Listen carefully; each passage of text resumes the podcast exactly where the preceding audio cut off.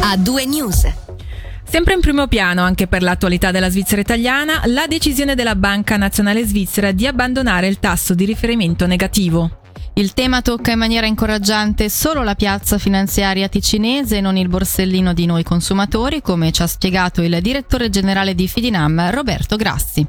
Ma la buona notizia per il consumatore in realtà è quella che noi abbiamo una situazione di inflazione decisamente inferiore a quella dei nostri paesi limitrofi. Nel resto dell'Europa si parla di un'inflazione tra il 9 e il 9,2%, da noi è il 3,5%, e abbiamo oltretutto un franco svizzero che si è fortemente apprezzato. È un miglioramento per le banche, indubbiamente, perché l'interesse che pagava la banca non era mai equivalente a quello che riusciva a ribaltare sui clienti. Quindi adesso la banca commerciale avrà una situazione decisamente migliore. Ora vi facciamo sentire un assaggio dell'intervista che vi proporremo fra meno di mezz'ora con il professore Mauro Baranzini. Il noto economista non ha nascosto che gli effetti della decisione della BNS peseranno su chi paga un'ipoteca e non ci sono buone notizie nemmeno per famiglie e imprese.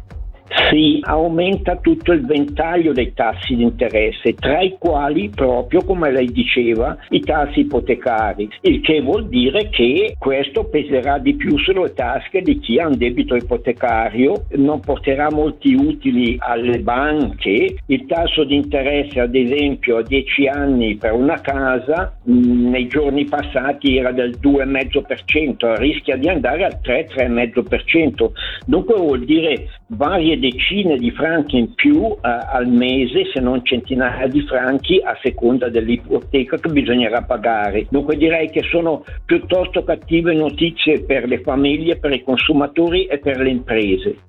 Questo era solo un passaggio dell'intervista, è proprio il professor Baranzini. Tra poco ci spiegherà perché la mossa della BNS non sarà positiva per i semplici cittadini, le famiglie o le imprese. Sempre per la crisi energetica, il Ticino ha risposto a Berna alla consultazione federale sulle ordinanze in questo ambito, sottolineando che il razionamento dell'energia va evitato perché porterebbe a gravi conseguenze economiche. Va evidenziato che un contingentamento dei divieti o delle limitazioni sarebbero solo l'estrema ratio. Il Consiglio di Stato ha ribadito che restrizioni al consumo e contingentamenti dovrebbero essere evitati con tutti i mezzi perché limiterebbero l'attività economica delle imprese svizzere. Voltiamo pagina, oggi scatta Rock Your Future. Fino al prossimo 22 ottobre le aziende di formazione del settore alberghiero e della ristorazione invitano i ragazzi che si apprestano a compiere una scelta sulla carriera lavorativa ad andare a osservare cosa succede dietro le quinte delle loro attività. Tutte le informazioni sull'evento, supportato da HotellerieSuisse e Gastro Suisse, si trovano sul sito www.rockyourfuture.ch. Per presentarci i dettagli del progetto, questa mattina nel Marghenchiello Show è intervenuto il presidente di HotellerieSuisse sezione Ticino, Lorenzo Pianezzi. Noi vogliamo offrire ai giovani l'opportunità di entrare nei nostri alberghi, nelle nostre strutture e di fare un tour con noi di quelle che sono le varie professioni che si svolgono all'interno della struttura alberghiera. Si parte magari dal ricevimento fino poi al ristorante, passando poi per la cucina con ovviamente cuoco e cuochi, e si arriva poi sui piani con l'impiegata d'albergo. Ci sono alcuni mestieri che dovremmo riuscire a rendere più attrattivi, nella misura in cui una gran parte delle famiglie preferisce orientare i figli verso gli studi, quindi l'università, mentre meno si orientano verso delle professioni turistiche. Nella mia esperienza di quasi 20 anni in albergo ho visto dei giovani che hanno iniziato come lavapiatti e sono arrivati maître d'hotel, anche con la professione stessa, e le carriere in albergo sono molto veloci. Un apprendistato di ristorazione, uscendo a 19 anni si diventa impiegato di ristorazione, magari in un 5 stelle si inizia come commis, si diventa chef de rang, si diventa caposervizio, si diventa maître, poi c'è l'F&B manager, dall'F&B manager si è praticamente in direzione per arrivare poi quindi al prossimo step come vice direttore e poi direttore. Anche nel Locarnese, nella provincia del Verbano, Cusio, Ossola, la lotta alla migrazione illegale si avvale da ieri delle pattuglie miste. Il servizio congiunto tra guardie di confine e agenti della Polizia di Stato italiana, spiega l'Ufficio Federale della Dogana e della Sicurezza dei Confini, sarà impiegato sia nel traffico stradale sia in quello ferroviario. Le pattuglie miste da tempo sono operative nelle province di Varese e Como a seguito dell'accordo sulla cooperazione di polizia doganale tra le autorità elvetiche italiane entrato in vigore il 1 novembre 2016. Nell'ambito del servizio congiunto, gli agenti di uno dei due paesi forniscono supporto a quelli dell'altro. Non avranno un ruolo operativo, ma compiti di osservazione, assistenza e informazione. Ci spostiamo sulla 2, la corsia preferenziale Airolo Passi sarà accessibile per l'ultima volta questo fine settimana, sabato e domenica dalle 9 alle 20. La cosiddetta corsia Cupra verrà nuovamente riproposta nel 2023. Infatti con l'arrivo della stagione autunnale terminano i weekend di prova in cui la corsia d'emergenza è stata convertita in corsia di scorrimento, creando un corridoio di uscita preferenziale per Airolo e per la Strada dei Passi. In un comunicato stampa dell'Ustra viene riportato che, stando ai dati finora raccolti, la prova si è rivelata un successo.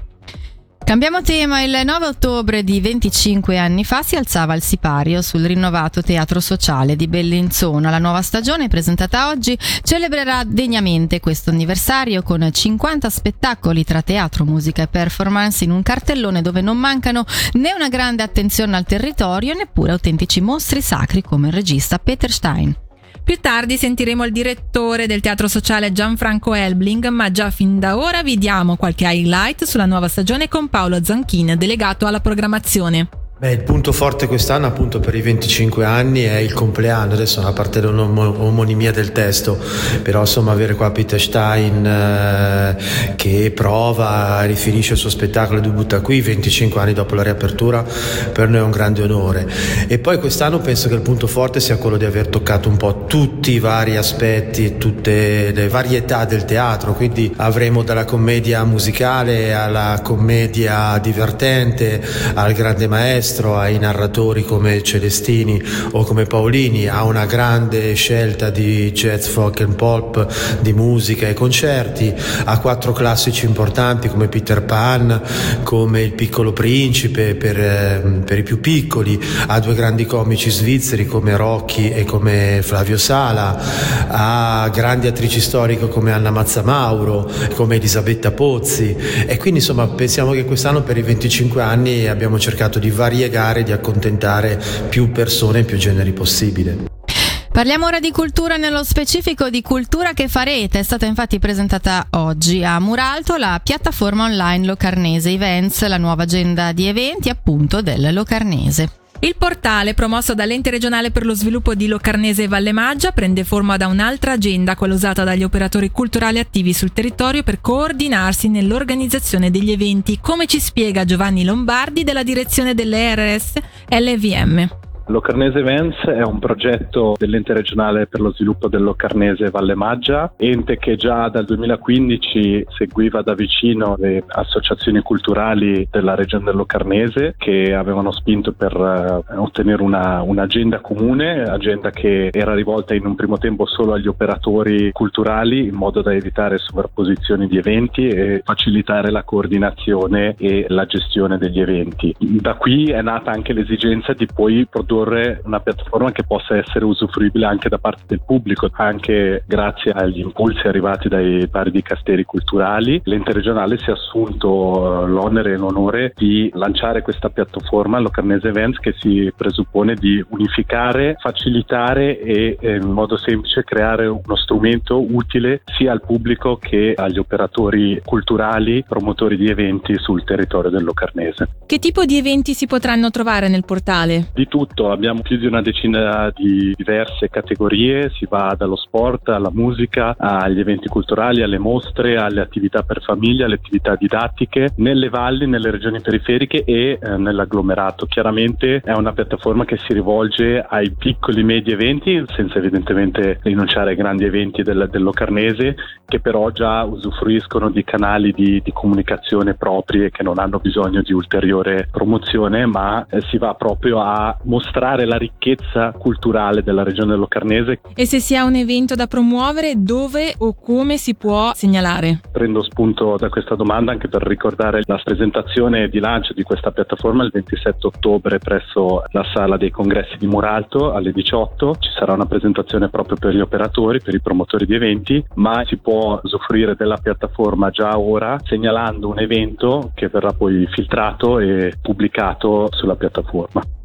Ora un'informazione di servizio dopo che dal 15 settembre le Ferrovie Luganesi SA hanno interrotto la circolazione dei treni tra le fermate di Bioggio e Cappella Agnuzzo per lavori di manutenzione. Da oggi a domani fino all'ultima corsa l'esercizio dei treni riprenderà senza interruzioni. Tra sabato 24 e domenica 25 settembre infatti ci sarà l'interruzione dei treni tra le fermate di Bioggio e Cappella Agnuzzo per la ripresa dei lavori e saranno disponibili bus sostitutivi secondo orario ufficiale. Da lunedì 26 settembre invece ci sarà la ripresa regolare della circolazione su tutta la linea. E chiudiamo qui la finestra di A2 News dedicata all'attualità regionale. Tra poco noi torneremo a dedicarci di cultura con un progetto che è stato sviluppato